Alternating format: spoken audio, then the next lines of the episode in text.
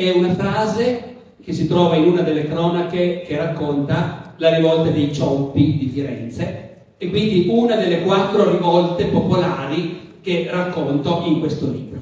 La rivolta dei Ciompi, cioè una rivolta degli operai dell'industria tessile fiorentina nel 1378 e questa rivolta, eh, come dire, si svolge in una città dove le tensioni politiche sono fortissime e dove i priori, che sono quelli della giunta che governa la città, i priori ricevono delle denunce per cui sono informati che nei quartieri popolari si sta tramando qualcosa e poi arrivano denunce precise e per domani, domani gli operai scenderanno in piazza, attaccheranno il palazzo e così via. Allora quella notte i priori fanno arrestare alcune persone segnalate nelle denunce.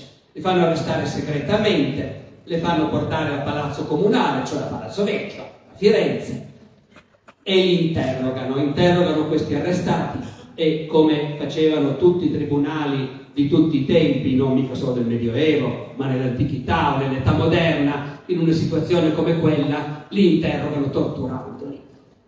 Il tutto in segreto, non deve sapere niente nessuno. Ma dentro Palazzo Vecchio c'è uno che non c'entra e non doveva essere lì e i priori non lo sanno. Ed è l'orologiaio che è stato chiamato per aggiustare l'orologio del comune siamo nel Medioevo, ma hanno già inventato l'orologio, non quello che portiamo al polso, ma c'è il grande orologio sulla torre del palazzo ed è un marchingegno che si guasta facilmente e quindi c'è l'orologiaio per aggiustarlo. L'orologiaio è a palazzo quella notte, sente le urla, capisce cosa sta succedendo. L'orologiaio è un artigiano, è uno del popolo ed esce fuori gridando per avvertire la gente. E allora, grida questo, allarme, allarme. Armatevi cattiva gente, dove cattivo nell'italiano dell'oro non vuol dire malvagio come per noi, vuol dire poveretti, poveri voi, armatevi poveri voi perché i priori, i priori fanno carne, fiorentino dell'epoca vuol dire i priori ammazzano la gente. La forma completa sarebbe fanno carne tu uomini. I priori fanno carne la gente sente questo allarme ed esce e la rivolta scoppia prima che i priori abbiano potuto prendere delle contromisure. Allora questa frase ci è piaciuta ed è diventata il titolo del libro. Il libro racconta quattro rivolte. Le racconta in modo, come dire, molto vabbè, sembra ridicolo dire le racconta in modo narrativo, ma quello che voglio dire è che è un libro davvero molto divulgativo, tanto che nasce da conferenze che io avevo dedicato a queste quattro vicende. E ha conservato il taglio delle conferenze, è un racconto senza citazioni, senza discussioni storiografiche, eh, senza note a piedi pagina, non ci ho messo niente che i miei colleghi già non sappiano, però sono storie talmente belle, talmente piene di, di, di passione e di sangue naturalmente, eh, ma anche di speranza, talmente piene di colpi di scena che appunto... Eh, a un certo punto mi è venuto voglia di raccontarle. E quindi in questo senso appunto è un libro, un libro per tutti, Vabbè, questo, qui finisce la parte pubblicitaria. Eh, è un libro che racconta quattro vicende che sono vicinissime fra loro nel tempo. E questa è già una prima cosa su cui bisogna poi ragionare un pochino. Rivolte popolari nella storia ce ne sono in certi momenti, in altri meno. Mm, nel Medioevo ce n'era stata qualcuna, ma poi le più violente, le più importanti sono a raffica vicinissime fra loro. C'è una grande rivolta nelle campagne francesi, una grande rivolta dei contadini francesi, che si chiama la Jacquerie, nel 1358, e poi c'è la rivolta degli operai di Firenze, i Ciompi, nel 1378, vent'anni dopo, Tre anni dopo, 1381, c'è una grande rivolta nelle campagne inglesi. Poi la quarta è una rivolta un po' più piccola geograficamente, ma interessantissima, e che ci riguarda anche più da vicino, perché si verifica, beh, non proprio nel biellese, ma nel canavese. È la rivolta dei Tuchini del canavese, che tuttora fa parte del folklore canavesano ed è in qualche misura anche all'origine delle leggende che corrono intorno al carnevale di Ivrea, eccetera, ecco, e che scoppia anche quella pochissimi anni dopo, 1385, quattro anni dopo la rivolta inglese. Quindi, quindi il 300, la seconda metà del 300, ovviamente voi capite che per chi passa la vita a studiare storia medievale, uno dice il 300 e dà per scontato che è diversissimo dal 200 ed è anche diversissimo dal 400 per chi non studia queste cose, non passa la vita a studiare queste cose, dire il 300 magari non è così significativo, ma invece bisogna dirlo cos'è il 300. Il 300 è un secolo che conosce dei momenti di crisi particolarmente violenti. Voi sapete, la società, cioè sapete, sto per dirlo, il Medioevo non è stata tutta un'epoca così oscura, arretrata e povera, lo è stata all'inizio, le invasioni barbariche hanno creato un mondo più povero rispetto all'impero romano, eh, più povero, meno popolato, per qualche secolo effettivamente, ma molto tempo prima dell'epoca di cui parlo qui, eh, per qualche secolo effettivamente l'Europa medievale è stata un mondo piuttosto arretrato, ma poi è ripartito. Già al tempo di Carlo Magno era ripartito, dopo l'anno 1000 la crescita è evidentissima la società medievale conosce alcuni secoli di crescita ininterrotta, aumenta la popolazione, cresce l'economia, cresce la circolazione monetaria, si fanno un sacco di soldi, si manda Marco Polo in Cina in attesa di mandare Cristoforo Colombo in America, che ci è andato perché per secoli avevano perfezionato e le navi, e la bussola, eh, e il sestante, ecco. Secoli di crescita, quindi, e secoli anche di ottimismo. Questo magari può sembrare un po' più strano, ma la società medievale per secoli è sostenuta dalla sensazione che appunto stiamo crescendo, stiamo crescendo e siamo una grande civiltà. Nel 300 questa crescita conosce delle battute d'arresto. Era innanzitutto una crescita della popolazione. La popolazione aumenta, aumenta, aumenta e con l'aumento della popolazione aumenta tutto naturalmente. Per dire, già subito prima dell'anno 1000 a Milano ci sono abbastanza documenti per verificare che il prezzo degli alloggi al metro quadro stava salendo. Eh, non sono proprio gli alloggi, ma il terreno edificabile si vede, ci sono talmente tanti contratti di compravendita, pieno di gente vuole andare a abitare a Milano nel X secolo e metti in fila le compravendite e vedi che i prezzi salgono. E così va avanti per secoli. La popolazione aumenta e questo vuol dire che bisogna dare da mangiare a sempre più gente. E quindi si dà da mangiare a sempre più gente. E come fai? Non hanno fertilizzanti chimici, trattori, tecnologie come le nostre. Come fai per dare da mangiare a sempre più gente? Eh, ci sono tanti boschi, tiriamo giù e coltiviamo. C'è tanta palude, bonifichiamo e coltiviamo. Allargano, allargano, allargano le zone coltivate per secoli.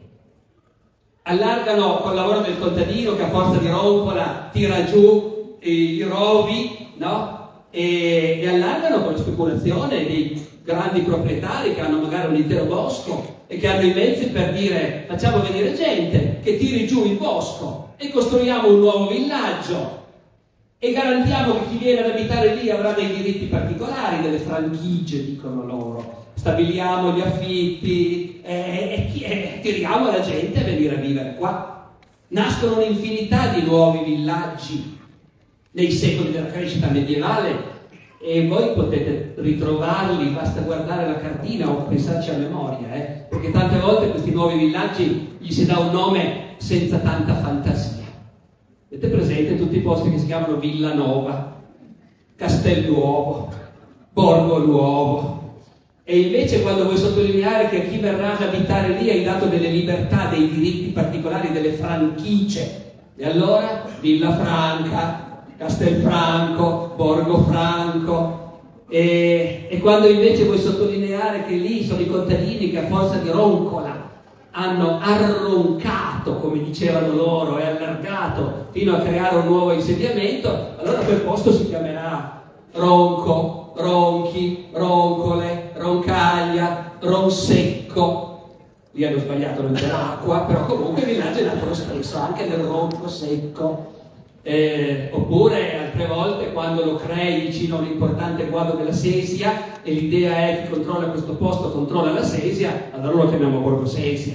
Eh, e se invece lo facciamo noi di Novara guidati dal podestà che si chiama Mainerio, lo chiameremo Borgo Mainerio, Borgo Mainero poi diventa nella pronuncia di chi ci abita. Allora, tutta questa crescita a inizio 300 si ferma. A inizio 300 si ferma perché hanno tirato giù tutto. Non c'è più modo di continuare ad allargare le colture. Il bosco naturalmente lo devono salvare perché il legno in quel mondo è assolutamente fondamentale e il legno è una delle cose indispensabili della vita umana, non tanto perché fabbricano tutto di legno, anche questo, ma per il riscaldamento. Il legno, il pane e il vino sono le tre cose strettamente indispensabili della vita umana. Uno fa testamento e lascia alla moglie per tutta la vita la sua fornitura di quelle cose lì, quello è quello che è indispensabile della vita umana. I boschi non li puoi tirare giù del tutto e alla fine, alla fine la popolazione continua a crescere e cominciano a esserci troppo spesso dei raccolti che vanno male perché ormai il margine non c'è più col raccolto che va benissimo riesce ancora a dar da mangiare a tutti. Appena il raccolto è così così, il prezzo del pane schizza e i poveri mangiano pane. E il prezzo del pane schizza su e in quegli anni i poveri mangiano poco. E poi, e poi a risolvere a suo modo il problema arriva la peste, cioè una malattia che da molti secoli era completamente sparita dall'Occidente, per cui per carità loro erano abituati al fatto che la sanità ovviamente era scarsa, la vita media non era tanto lunga, e che ci fossero malattie epidemiche anche prima, soprattutto d'estate si vede, muore più gente, ci sono più testamenti, malattie intestinali, ma qui è un'altra cosa, qui è una malattia che ammazza davvero tantissima gente e a quella malattia loro non sono in nessun modo preparati sono presi di sorpresa esattamente come è successo a noi nel 2020. Chi mai pensava che succedesse una cosa del genere? E invece quella malattia arriva ed è una malattia, come dire, che ha un tasso di contagiosità e di mortalità spaventoso. Quindi, quindi questo, la fame, la carestia, i prezzi alti, la peste che arriva nel 1348 è quella che descrive il boccaccio nella cornice del Decameron, ma che poi torna di nuovo, ogni 10-15 anni c'è un'epidemia che magari ammazza solo una persona su 10, però capite che ogni 10 anni, 12 anni arriva, la popolazione a inizio 400 è dimezzata rispetto a quella che era un secolo prima. In più il 300 è un secolo di grandi guerre, di guerre che durano molto. C'è una guerra che si chiama la guerra dei cent'anni per cent'anni il re d'Inghilterra prova a conquistare la Francia, cioè il più grande paese dell'Occidente a quell'epoca. Alla fine non ci riesce, ma ci ha messo per cent'anni ci ha provato. Allora, beh, lo vedete come dicevano i nostri vecchi, peste, fame e guerra. Ci sono tutte e tre. E quindi, e quindi gli storici hanno sempre detto, eh, vedi, il 300 è proprio un secolo di crisi, c'è poco da fare. Poi bisogna stare attenti perché non è che poi hai la sensazione, certo l'economia patisce negli anni di cattivo raccolto, i prezzi salgono troppo, quando c'è la guerra i mercanti stanno a casa invece di andare alla fiera, però poi non hai la sensazione di un mondo che si impoverisce, anzi è un mondo che continua ad avere una creatività straordinaria, mica per niente noi in Italia, già che ci siamo, abbiamo Dante, Petrarca e Boccaccio nel 300. E pieno di cantieri, si continua a costruire nuove chiese, nuovi palazzi e la qualità dei prodotti, delle opere d'arte cresce. A inizio 400, quando la popolazione è veramente dimezzata dalla peste, tu hai la sensazione di un mondo che si è preso delle batoste pazzesche. E cominciano a lavorare i ragazzi che sono riusciti a sfuggire alle epidemie e che si chiamano Donatello, Ghiberti, Masaccio. Si parte col Rinascimento in Italia, proprio in quel momento lì.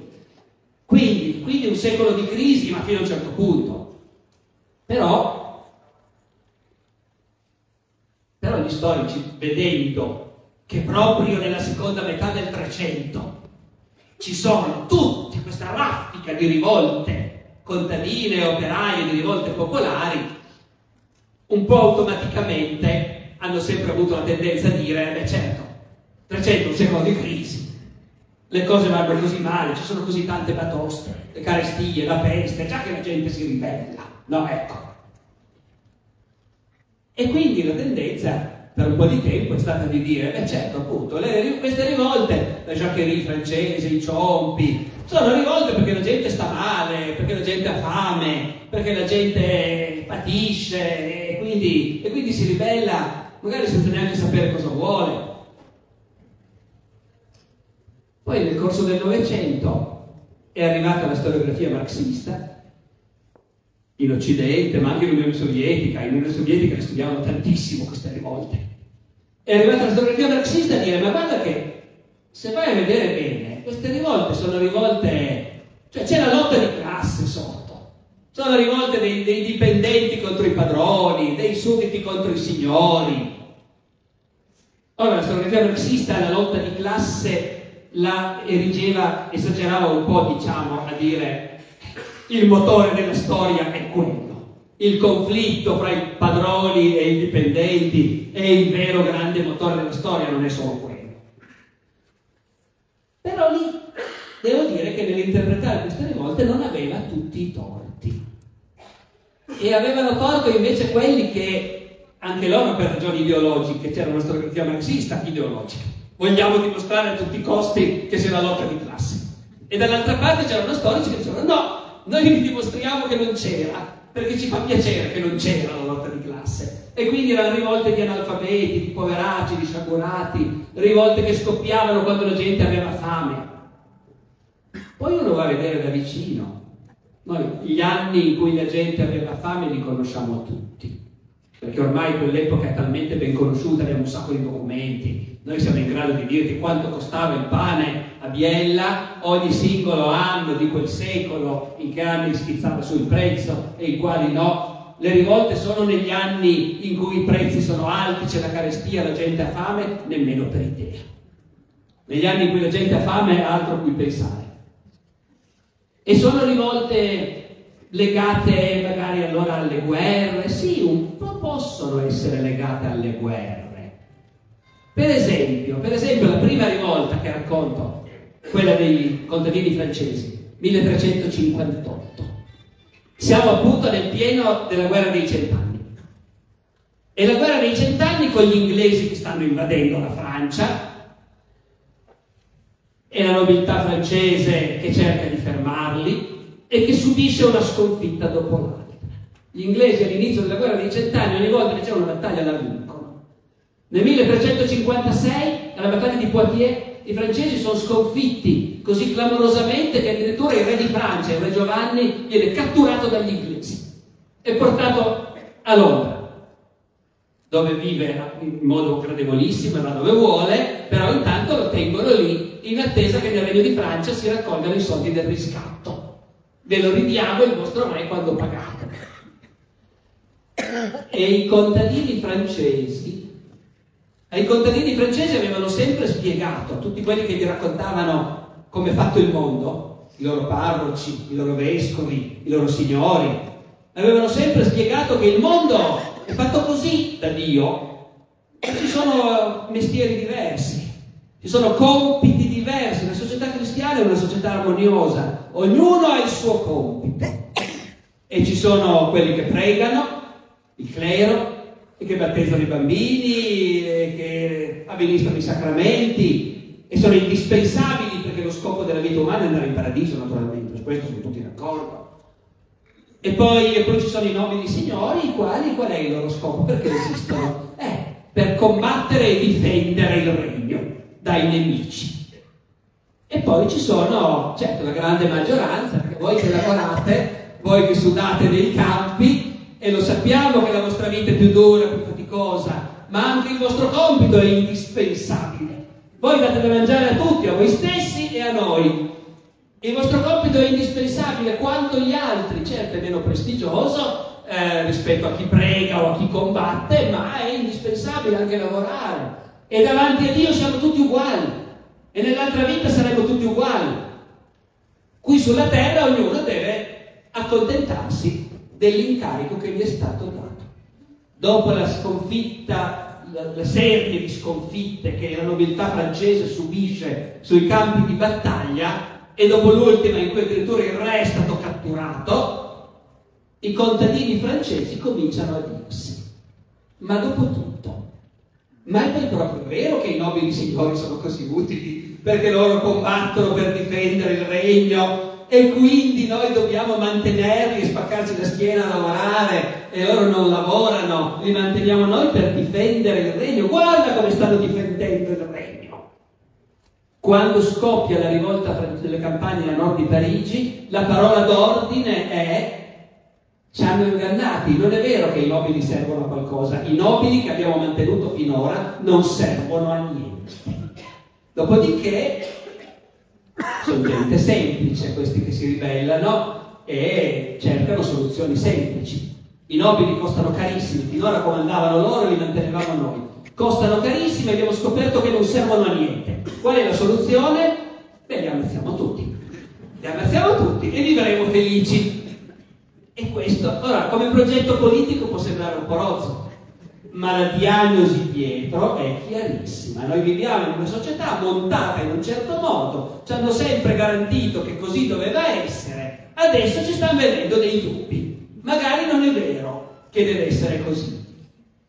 Quindi questo certo che è un caso in cui la guerra ha avuto un effetto concreto nello scatenare la rivolta ma non semplicemente perché la gente disperata si è messa ad armimato.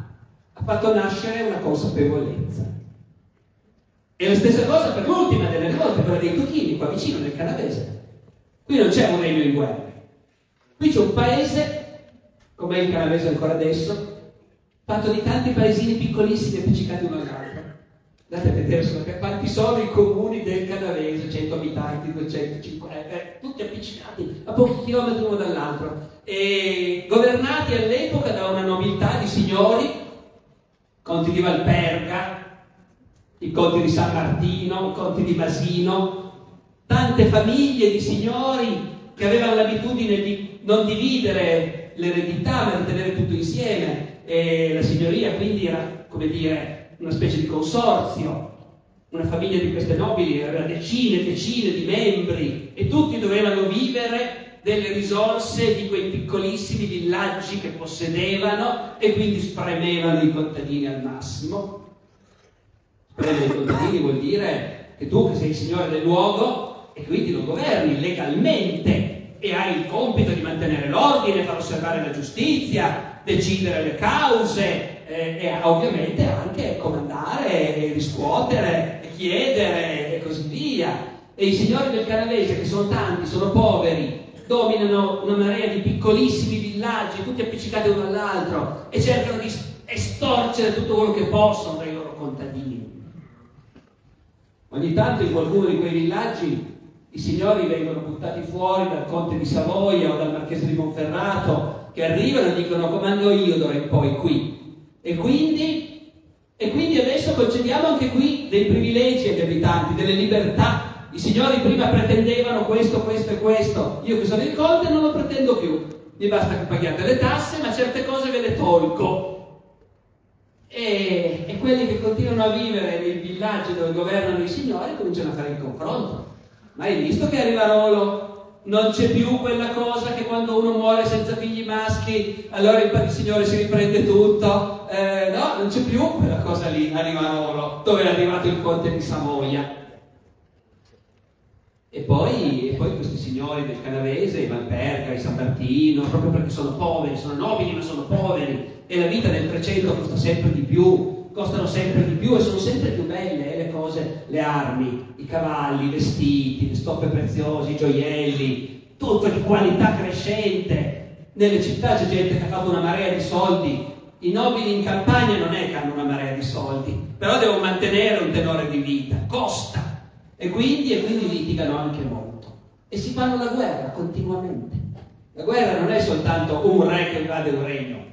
La guerra è un gruppetto dei conti di Masino che dicono adesso sono stufo, sono settimane che litighiamo con i Valverde signori di Agliè eh, a 20 km da qui eh, e adesso, adesso gliela facciamo vedere noi. Andiamo domenica, no domenica non posso, lunedì, lunedì, chi viene? Ci mettiamo 10, 15, 20 nobili a cavallo, armati, ci portiamo dietro i nostri contadini più robusti e andiamo ad Aglie e gliela facciamo vedere. E vanno da Aglie e porti via le vacche e tagli le viti e se incontri un contadino lo bastoni e dai fuoco alle capanne. Ecco, e te ne torni a casa per cena. Quella è la guerra e gli abitanti non ne possono più. Ma in questo loro non poterne più, a un certo punto scoppia non una rivolta di disperati, ma scoppia un movimento delle intere comunità, con i ricchi anche, con i parroci, le intere comunità che a un certo momento fanno un po' il ragionamento che avevano fatto i contadini francesi, i signori non servono a niente, ma non c'è neanche l'idea di ammazziamo tutti, non c'è neanche bisogno, li buttiamo fuori e basta. Andiamo al castello e li buttiamo fuori a calci, un morto o due ci scappano, eh? ma una dozzina di paesi del canavese attaccano il castello, buttano fuori i signori e dicono d'ora in poi ci governiamo da solo. Non abbiamo bisogno che sia il Signore a giudicare le cause, a mantenere l'ordine, a impiccare i ladri di cavalli, lo facciamo noi da soli, la comunità. E lo fanno. E vanno avanti per qualche anno, prima che ci sia una reazione per cui alla fine Conte di Savoia e Marchese di Monferrato dopo aver litigato molto decidono che bisogna però riportare i nobili nei loro castelli perché sennò il mondo la rovescia. E, e allora alla fine, alla fine qualche comunità negozia accetta, passa sotto il conte di Savoia che riceve i suoi privilegi. Quelli che si ostinano fino alla fine vengono invece attaccati poi e sconfitti Fournier viene assediata, viene presa. Anche lì ci scappa qualche morto poi processi, qualche impiccagione ma nell'insieme per 5 o 6 anni un pezzo di paese si è governato, ogni comunità si governa da sola, senza bisogno di un signore nel castello a cui rispondere. Vengono sconfitti. Dopodiché negli anni seguenti, stranamente, tutti i signori del posto cominciano a concedere privilegi e libertà ai loro sudditi. Non fosse mai che succeda un'altra volta. Ecco. Eh, e quindi, capite, Certo che sono rivolte che sono legate anche alla congiuntura, alla guerra, alla violenza, ma non sono in nessun modo rivolte di disperati. Ecco, sono rivolte di gente che ha un'idea abbastanza chiara dei motivi per cui la società è fatta male e andrebbe rimessa, come dire, a, a testa in giù. Sto facendo lunga, un ultimissimo esempio, poi so che ci sono ancora un po' di domande dei nostri ragazzi, quindi vi lascio subito la parola, ma la rivolta in, in Inghilterra, la rivolta nasce in un mondo dove lo sfruttamento dei contadini è particolarmente forte. In tutto il Medioevo, un po' dappertutto, ci sono fra i contadini dei gruppi che hanno degli obblighi più pesanti verso i signori. Nessuno si ricorda perché, a volte sono i discendenti degli antichi schiavi addirittura, però un po' dappertutto, mentre la maggior parte dei contadini prendono in affitto la terra dal Signore e, e obbediscono al Signore, certo, per il resto c'è il capitalismo, cioè la gente compra, vende, si arricchisce e, e il lavoro non è pagato naturalmente. E un po' dappertutto ci sono gruppi di contadini che invece ogni tanto devono lavorare gratis per il Signore. Perché? Perché si è sempre fatto così. Eh, e in Inghilterra questi servi, come li chiamano, sono particolarmente numerosi. Una percentuale forte di contadini vive in questa situazione in cui tu lavori, ti spacchi le schiere, cerchi di guadagnare, puoi anche arricchirti, però c'è sempre quel giorno alla settimana che devi lavorare gratis per il Signore. Perché? Perché è così. Hai provato a fare causa e il Signore i suoi avvocati hanno tirato fuori i documenti e hanno detto no, no, qui i servi del monastero di Sant'Albans da sempre devono 50 giornate di lavoro all'anno e così c'è scritto. La rivolta in Inghilterra, che nasce da questioni di tasse che non ha voglia di pagare, ma molto rapidamente diventa una rivolta per abolire questa condizione di servitù. E l'idea di partenza è la servitù è una cosa ingiusta, è sbagliata. Ci sono anche dei parroci eh, che lo dicono. Uno molto famoso, John Ball. Dicono i cronisti ostili, un prete pazzo che predicava cose che il suo vescovo non riusciva a farlo star zitto.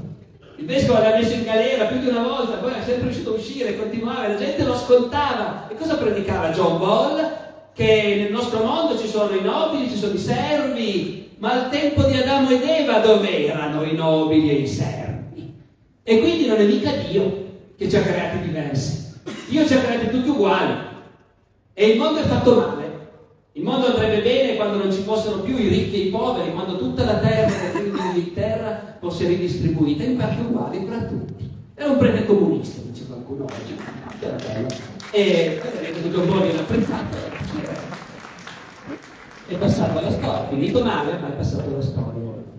E il punto di partenza quindi è quello. Allora il mondo è organizzato male, ma ogni volta che facciamo causa contro lo sfruttamento dei nostri signori, arrivano gli avvocati e i giudici del re con le loro scartoffie a dimostrare che abbiamo torto. E lì il marcio. È per quello che il Re d'Inghilterra non funziona bene. E si finisce sempre nei tribunali, con gli avvocati, con i giudici. Anche qui la soluzione, la diagnosi è abbastanza precisa, la soluzione è elementare. Ammazziamo tutti gli avvocati, tutti i giudici, studenti di legge, anche gli studenti di legge, che diventeranno futuri, ecco, eh, e cominciano a farlo. Cominciano a farlo sul serio. Salvo andare contemporaneamente a Londra dal re nella certezza che il re non lo sa che i suoi cattivi consiglieri hanno creato questo sistema. Il re appena saprà che ci siamo mossi sarà contento. E noi creeremo un nuovo mondo in cui ci sarà di ricchi, solo il re potrà essere ricco. Tutti gli altri tutti uguali.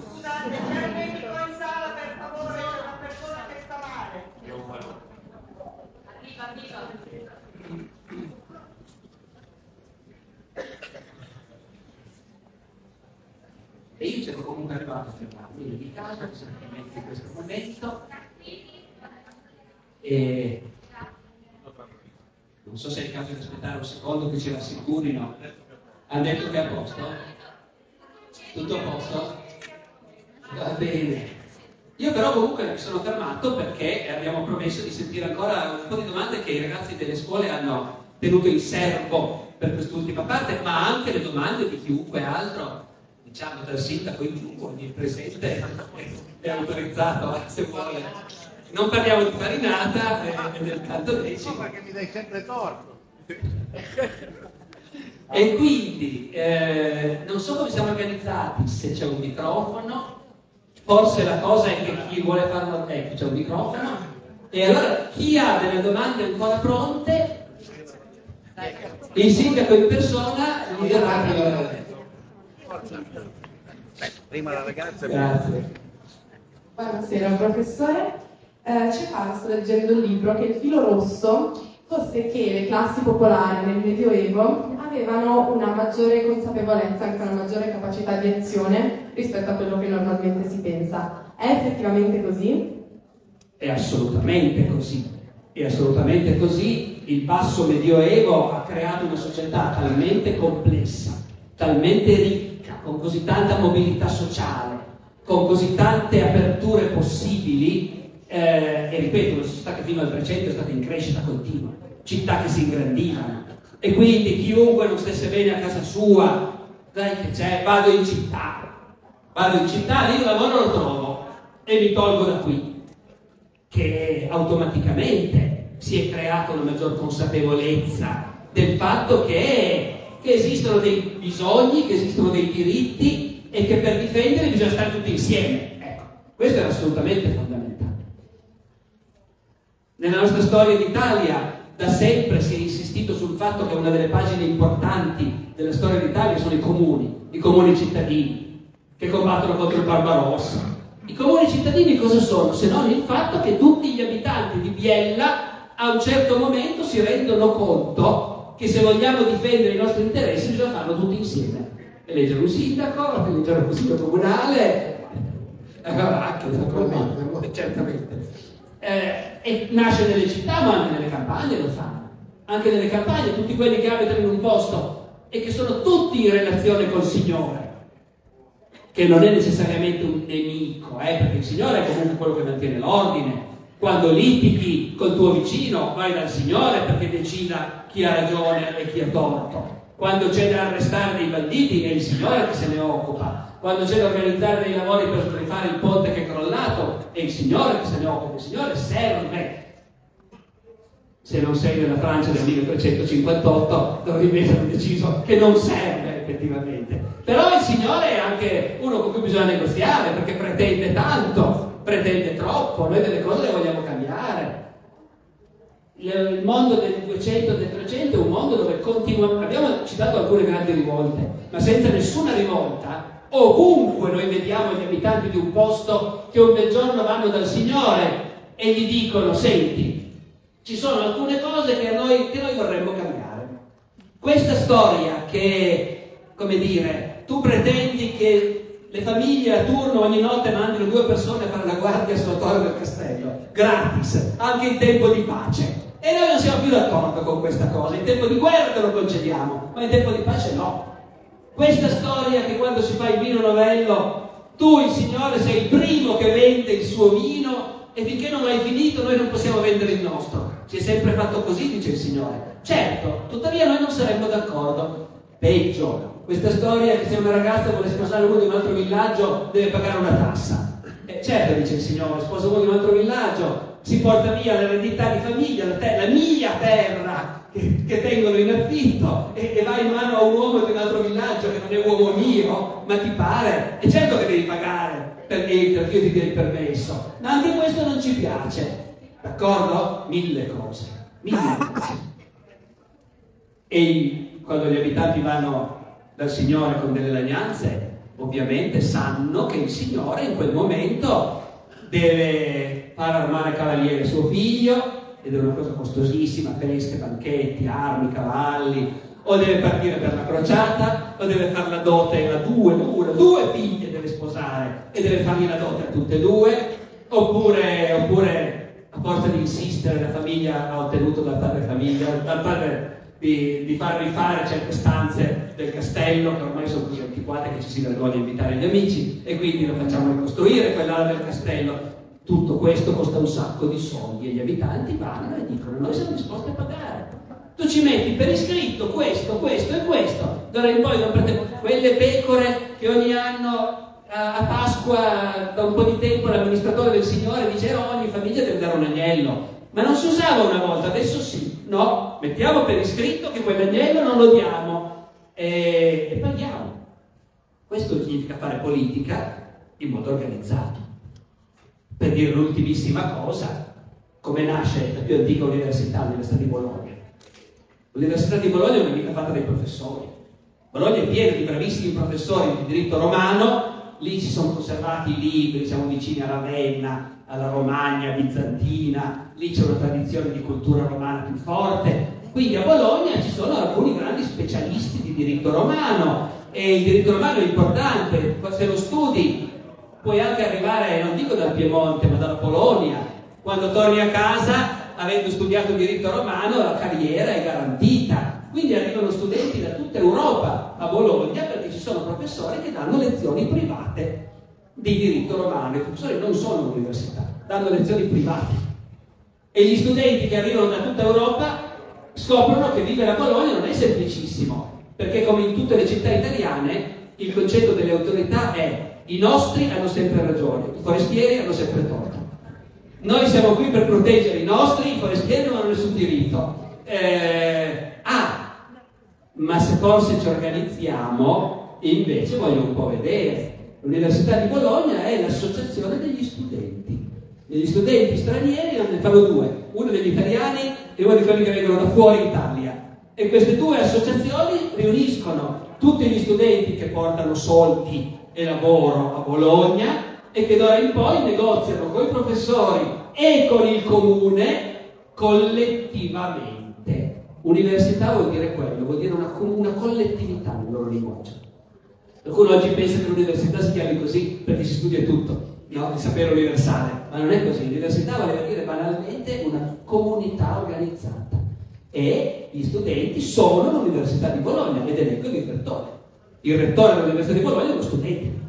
Quello è. Quindi è un mondo dove sì, c'era una certa consapevolezza del fatto che da solo ottieni poco, ma che invece tutti insieme delle cose si Io faccio una domanda, mi piace tanto. Eh, se può spiegare, l'aveva spiegato, la- l'etimologia della parola zucchino, perché nessuno lo sa, a, a ebrea pochi lo sanno. C'è carnevale e non sanno. Eh no, ma il problema vero, il problema vero è che l'etimologia sicura non lo sappiamo mica. Perché? Qual è il punto? Questa rivolta del canavese scoppia e si vede subito che nelle- nei documenti dell'epoca si comincia a dire i duchini. Eh, che ne so, il castellano del conte di Savoia a Barra, all'ingresso della Valle d'Aosta, nei suoi conti scrive quest'anno ho dovuto assumere tre soldati in più per fare la guardia del castello per via dei tuchini. Quindi li chiamano così, da subito. E noi, come dire, chi ha studiato da noi queste cose, ovviamente voleva sapere perché si chiamano così. E nel canavese l'interpretazione classica è stata, eh, facciamo pareil perché tutti, eh, tutti insieme, tutti per uno, no? Tutti, eh, i tuchini. Solo che i tuchini non li hanno includi. Da molto tempo nella Francia del Sud si scatenavano delle rivolte che non ho raccontato nel libro, sono più slegate fra loro, ma in molte zone ci sono momenti anche lunghi di rivolte contadine nella Francia del Sud e anche quelli si chiamano i tuchini. Quindi, quindi in realtà io sono convinto che quando scoppia la rivolta del Canavese, semplicemente le autorità, i funzionari del Conte di Savoia, gli stessi signori, i quali sanno benissimo cosa succede nel mondo, quindi sanno benissimo che da molti anni in Francia ci sono dei contadini che si ribellano contro i nobili e che si chiamano i tuchini, io sono convinto che semplicemente la gente ha detto, ah, guarda te, che abbiamo i tuchini anche noi, e quindi si chiamano così. E quelli francesi perché si chiamavano così? E anche quello non lo sa nessuno. E anche i francesi, tutti no, ma ci deve essere. Le- una delle interpretazioni che hanno proposto in Francia è dove si chiamano quindi i Tuchins, a un france- in francese, e i Tuchins, qualcuno dice perché ammazzavano i cani. Tuchins. Ma non sta in piedi neanche un po' neanche quello, non ha nessun senso ovviamente. Perché non... Quindi la verità è che queste rivolte, quando scoppiano queste rivolte, c'è un bisogno di trovare un nome da dare ai- a quelli che partecipano al movimento, diciamo. ecco. C'è un gran bisogno di individuarli in un certo modo, anche per poter dire, ma tu da che parte stai? Stai con quelli o stai contro? Eh, chi altri- dove sono arrivati? Chi? Eh, eh, eh, i Tuchini. Dove sono arrivati? Chi? Gli Jacques. Eh, si inventano questi nomi proprio per identificare questi ribelli e, e noi non siamo in grado di dire esattamente da dove è stato tirato fuori quello specifico soprannome. Ecco. Prego. È una domanda che riguarda il tuttinaggio. Allora, il tuttinaggio. La strategia messa in atto dai conti di Savoia sembra deliberatamente appoggiare le comunità a discapito dei signori. Ecco, si tratta di una risposta tradizionale oppure eccezionale? No, più tradizionale, anche se naturalmente non è che i Savoia appoggino sempre a priori le comunità, eh. però quello che è importante capire è che quello è un mondo dove certo la violenza è diffusa, l'abitudine alla violenza c'è e in certi momenti la violenza diventa un normale linguaggio della politica. Non mi vuoi stare a sentire? E allora ti faccio vedere io. È la stessa violenza che, fa sì che le guerre tra i nobili siano così frequenti. Le guerre non sono mai nel Medioevo, almeno le guerre fra cristiani, crociate un po' diverso, ma le guerre fra cristiani non sono mai guerre come quelle a cui ci siamo abituati noi oggi in un'epoca più spietata dal XX secolo in poi, in cui fare la guerra a qualcuno vuol dire lo voglio annientare, lo voglio distruggere, perché quello è il male e io lo devo annientare. No, la guerra è un normale modo di negoziare. Certo che era meglio discutere, ma non vuole discutere. Gli ha detto più volte che dobbiamo risolverla questa cosa, perché lui sostiene che la sua signoria arriva fino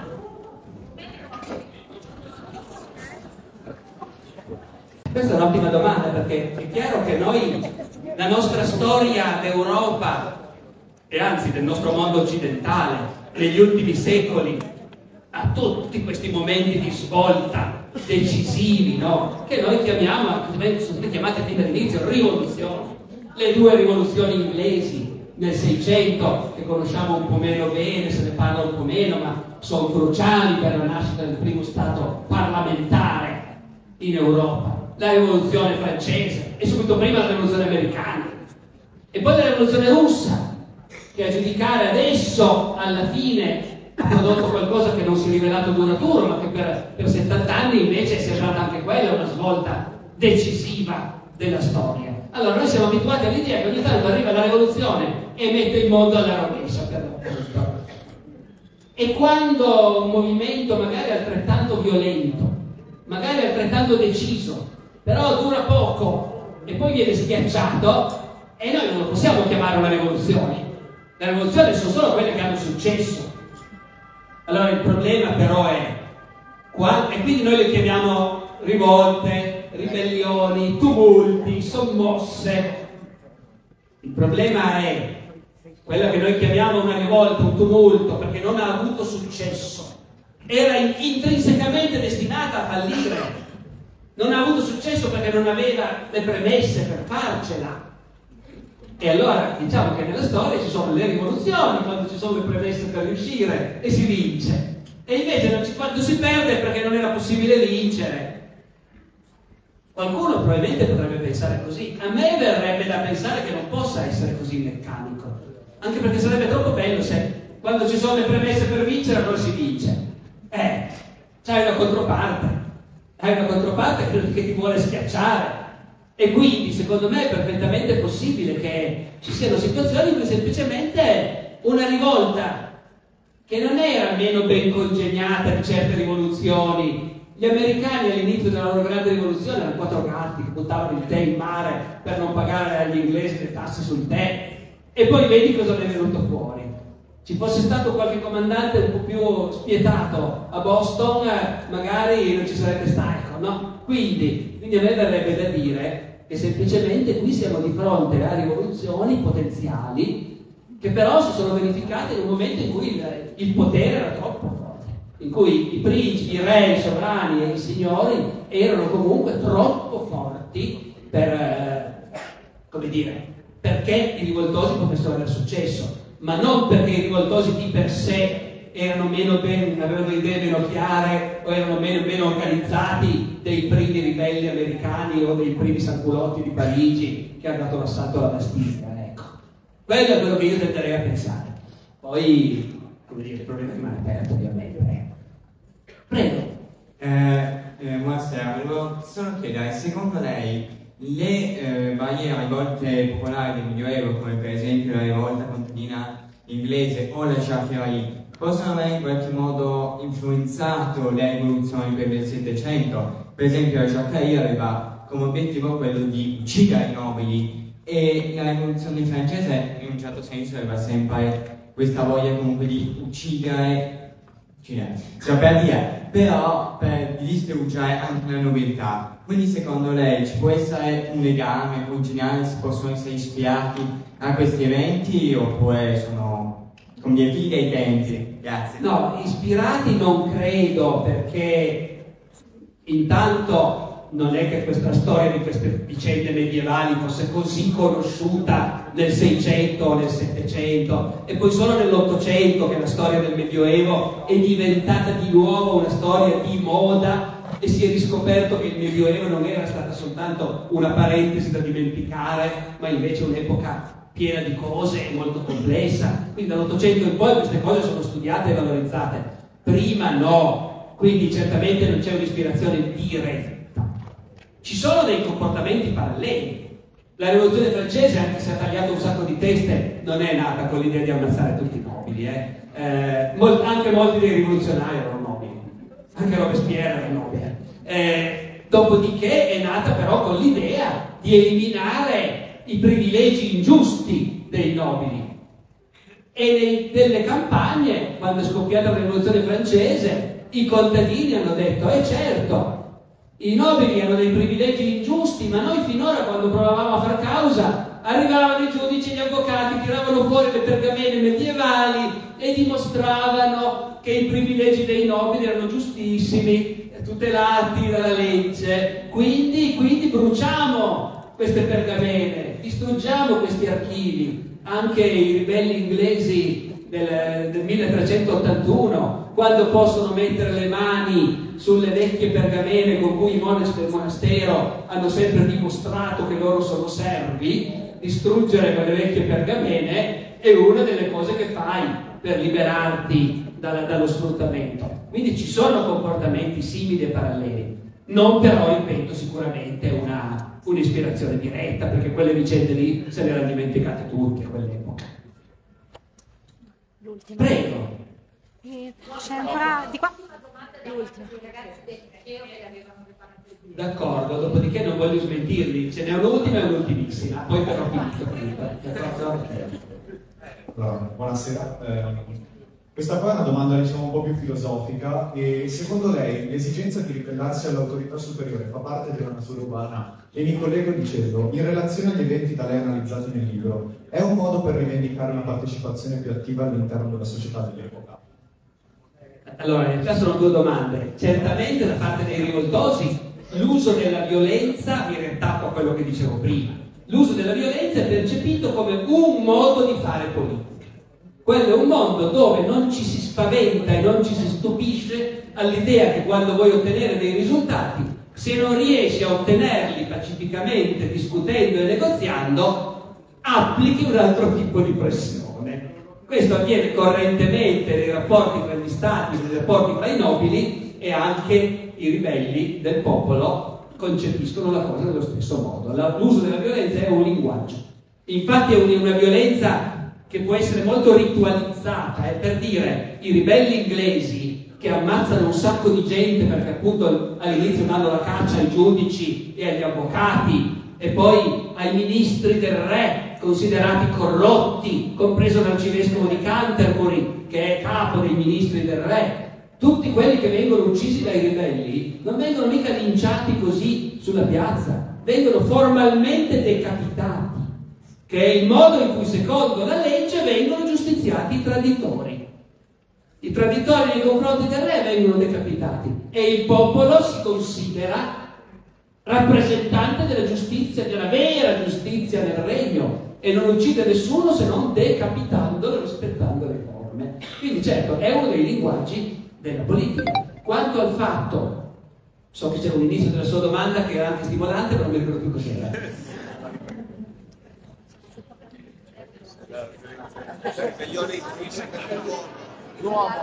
Ah sì, se il desiderio di ribellarsi è insito nella natura umana. Allora, sì, il desiderio di ribellarsi contro le ingiustizie, contro lo sfruttamento è insito nella natura umana. Al tempo stesso è insito nella natura umana la voglia di pensare che le cose vanno bene così come sono, e che è meglio non correre rischi e che tutto sommato chi ha messo in piedi le cose così sapeva cosa faceva e che chi comanda tutto sommato, anche se magari lo critichiamo, però in fondo è meglio che lo lasciamo tranquillo e così via. Sono due, la natura umana è piena di spinte contraddittorie che non sono presenti in modo uguale in ogni individuo naturalmente, però collettivamente nell'umanità mi pare indiscutibile che esistono entrambe queste, queste tendenze o questi bisogni, diciamo così. Ecco.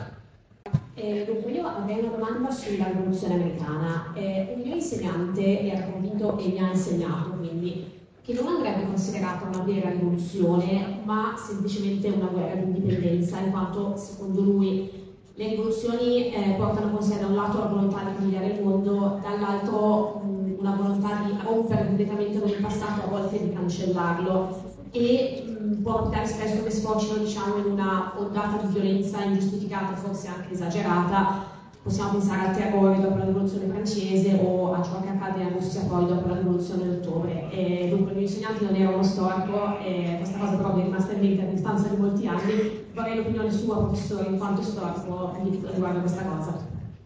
Ma vede, questa è una di quelle domande che non riguardano tanto l'accertare i fatti quanto il mettersi d'accordo sulle parole che usiamo. No, ecco.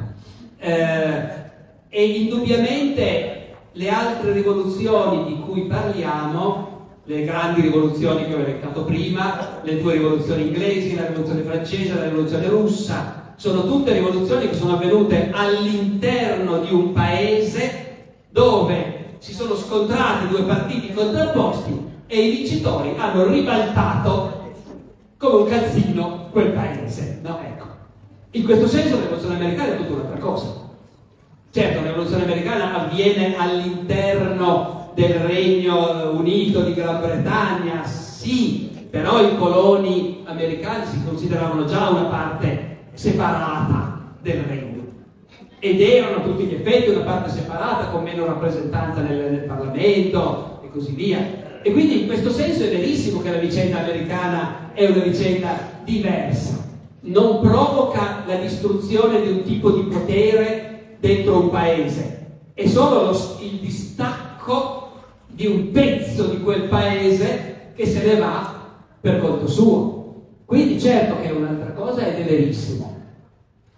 C'è il piccolo problema che loro l'hanno chiamata la nostra rivoluzione, eh, e quindi, secondo me, si può essere più elastici, e cioè, mentre nella storia d'Inghilterra la rivoluzione americana ha lasciato il resto dell'Inghilterra e della Gran Bretagna tranquilla come era prima, senza rivoluzionare proprio niente, è solo la condizione dei coloni in America che si è rivoluzionata.